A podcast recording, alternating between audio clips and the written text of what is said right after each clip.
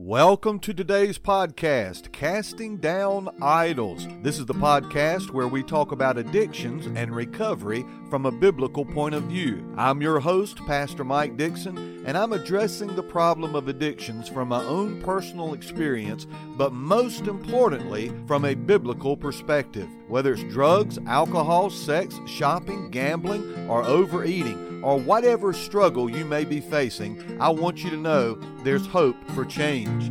It's my prayer that through this podcast you'll pick up some tools and encouragement that will enable you to live addiction free. I've been clean and sober now for 31 years, and you can too. So let's learn, grow, let's encourage one another on this road called recovery.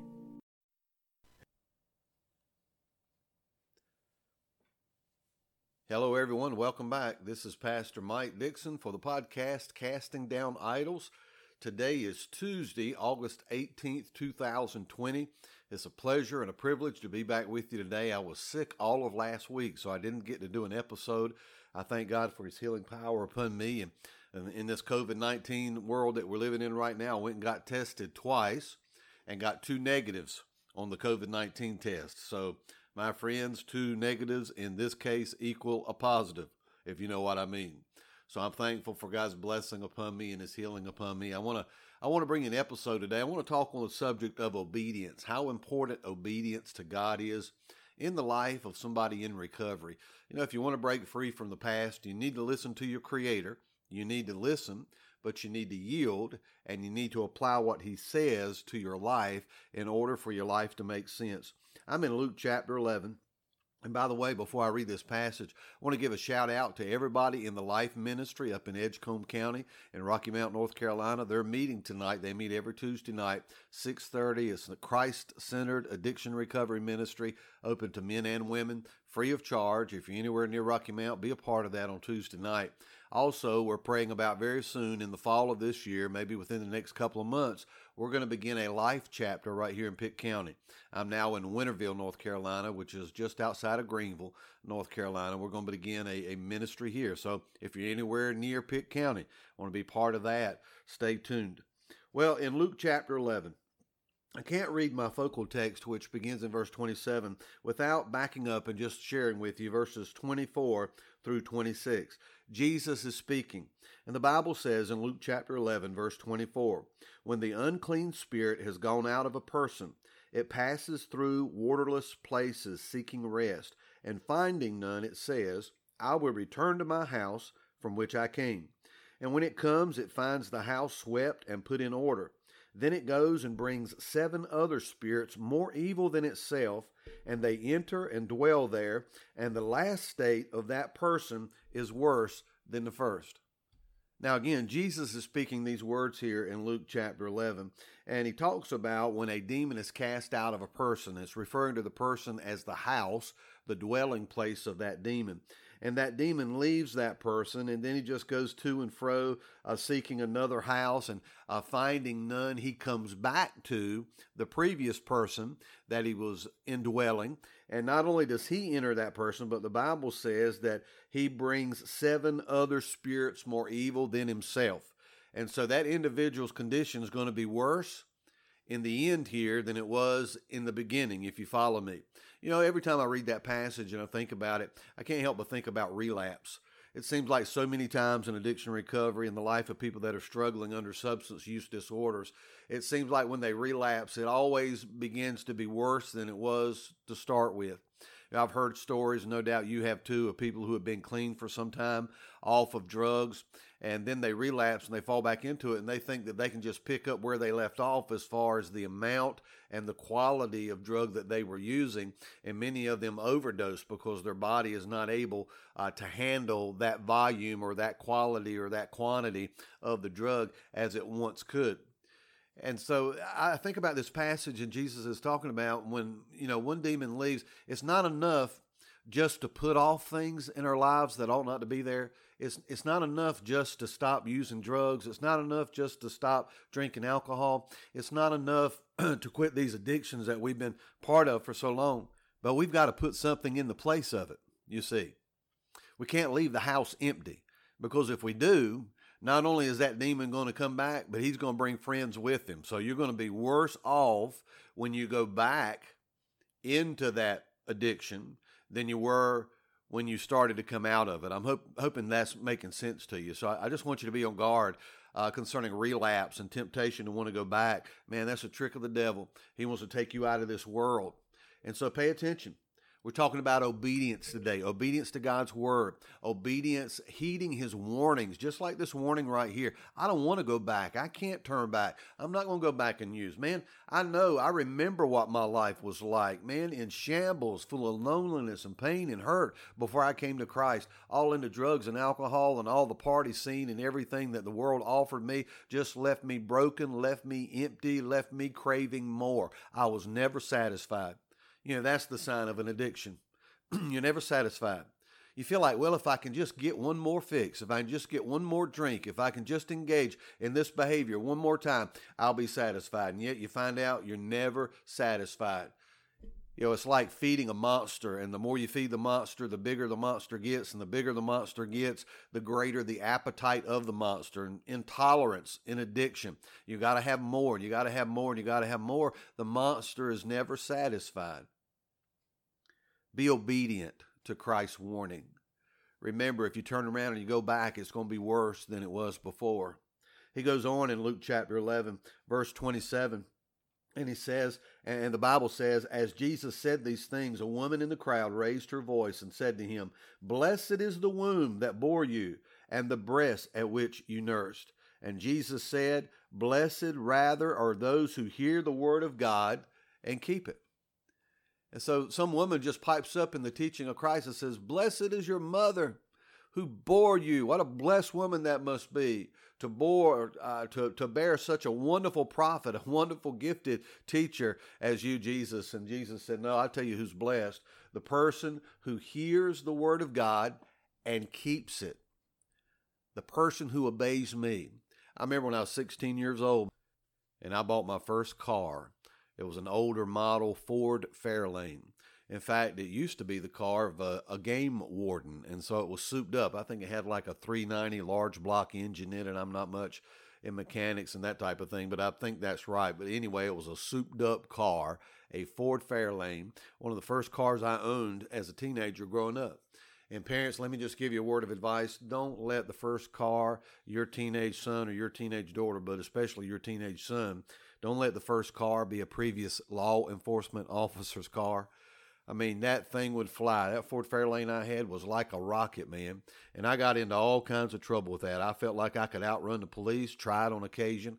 I remember one time trying to outrun the police in Washington, North Carolina. It was on a Friday night, right in the middle of town. And a police officer got behind me, popped on the blue light, and man, I had a couple of friends with me. I thought I was going to show off. And so I put the pedal to the metal and I just took off, went around the blocks and went down back roads and behind alleys. And finally, I got so far ahead of that police officer behind me, I couldn't see his blue light anymore. And so I whipped in behind the first building that I got to, shut the engine off, turned my lights off, and sat there and looked up and realized I had parked right behind the Beaufort County Courthouse, in which was the Beaufort County Police Station. And so I'm sitting there, me and my two buddies in my car, and we're watching on the streets behind us, and we could see police officers. I mean, several of them, probably four or five, maybe six police cars with lights on, and they're circling around and they're trying to find me. And about five minutes later, my car was surrounded. Let me tell you, they put me through the wringer. They made me do an inspection right there in the parking lot of the Beaufort County Courthouse. They ended up giving me a ticket for slick tires, loud muffler, improper equipment, speeding, unsafe movement violation, failure to stop for a blue light, all those things. And uh, by the time I was 17 years old, I didn't have a driver's license anymore because that's what happens when you get 12 traffic tickets in your first year of having your license. And so I'm just saying, I was a smart aleck. I decided I'm not going to obey the law. I'm going to do my own thing. I'm going to be a big shot. I'm going to be a hot shot. And so I lost my license for at least a year. When I got my license back, I was just as bad as I was before. You know, my life never began to change until I trusted Christ as my Savior. I've told you that in previous episodes. That's what I needed in my life. That's what you need in your life. When we talk about obedience, first thing you need to do is you need to obey the gospel. You need to come. You need to put your faith and trust in Jesus Christ as Lord and Savior. You need to say, Lord God, forgive me. I'm nothing but a broken vessel. Lord, fix me, indwell me. I pray you would empower me to walk in obedience and be everything you want me to be used to be a children's song we'd sing in church years ago, and it went something like this He's still working on me to make me what I ought to be. And that's true in my life and that's true in your life. You know, I thank God I'm not always I'm not always what I ought to be, but I thank God that I'm so much closer to what I ought to be than I ever was before, and that's because the Lord's changing me. And so we've got to be obedient. I'm just saying every choice, every decision you make is going to have a consequence. If you walk in disobedience, it's going to have a consequence. For me, at 16 years old, it was losing my license. It was having to pay traffic violations. It was having uh, to do all those things to uh, try to reconcile for my past bad behavior. There's always a consequence. You know, we've got the Word of God in our hands. God's given us direction for our lives. He created us. He knows better than anybody else how we ought to be living. And we say, oh, yeah, I believe the Word of God, but do you really believe the Word of God? Because if you really believed what the Bible said, you would be living it out and applying it to your life. Now, in Luke chapter 11, in this text that I just read, first of all, the Bible deals with hearing the Word of God. Hearing the Word of God. Luke 11, verse 27. Our Lord Jesus Christ was in ministry here, is recorded in the Gospel of Luke. He's performing miracles, he's helping people, he's teaching the wonderful words of life. And this one, one woman this one woman was overcome and she got to thinking, you know, what a blessing it would be to be this man's mama. I mean, what a blessing it'd be to give birth to this man, to nurse this man as a baby. A man that can heal the sick and cast out demons and teach the words that he's teaching. What a blessed woman Mary must be. You know, a lot of people today, there's whole denominations today that worship Mary, whole religious systems that are based on the worship of Mary. But, folks, when you read scripture like this, Jesus is clearly teaching us we're not to worship his mother. His mother's not God. She was a sinner saved by the grace of God. Yes, pure and holy was the one that God used to bear Jesus the Savior, but Mary needed the Savior just like you need the Savior, just like I need the Savior.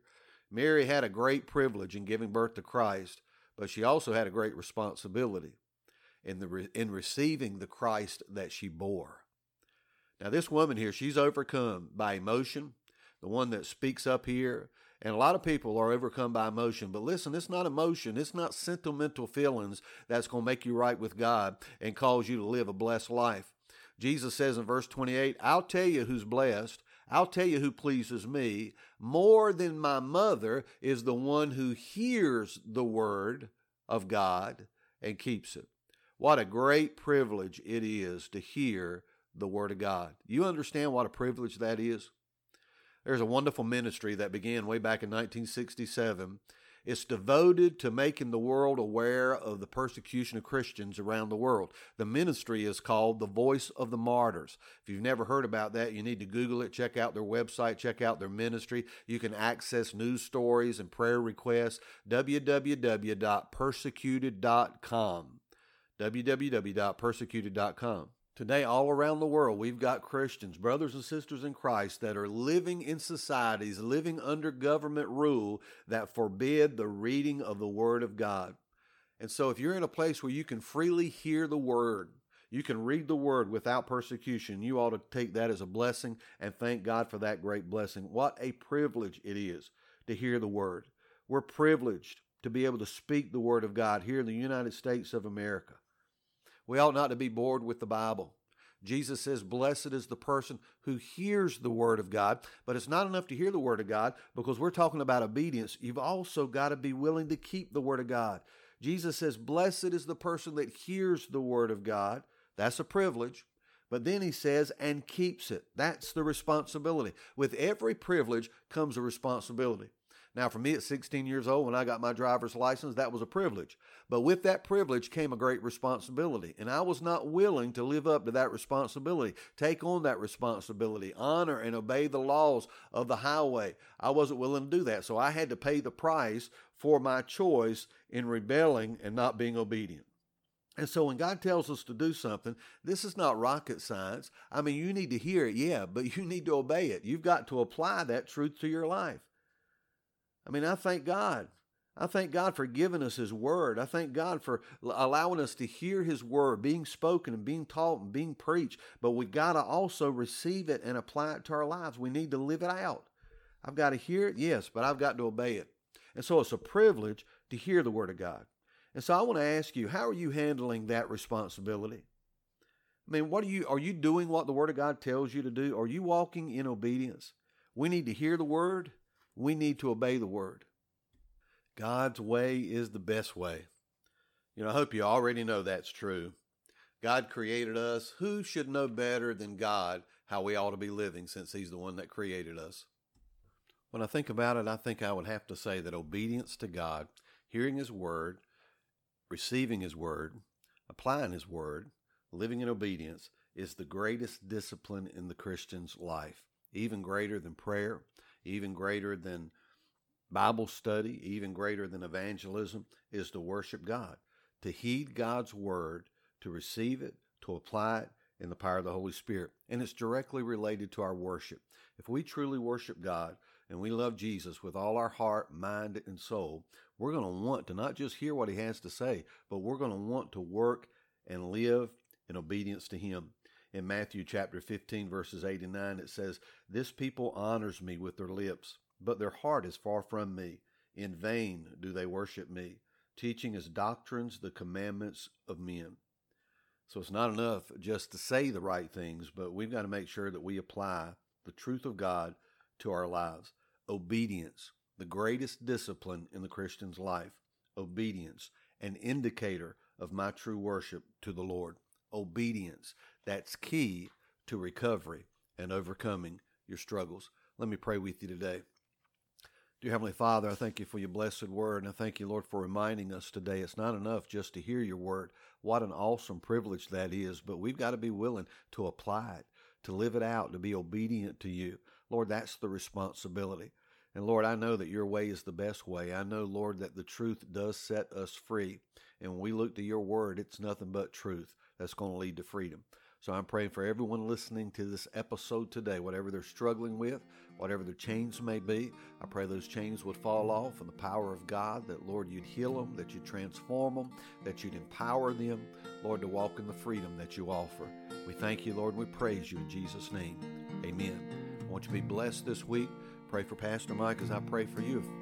If you've got a need I could pray with you about, or you got an idea about an episode on this podcast, I'd love to hear from you. My email address is mikelifeaddictionrecovery at gmail.com. Again, leave us a five star rating, positive review on iTunes or whatever host you listen to this podcast on. That'll help us reach more people.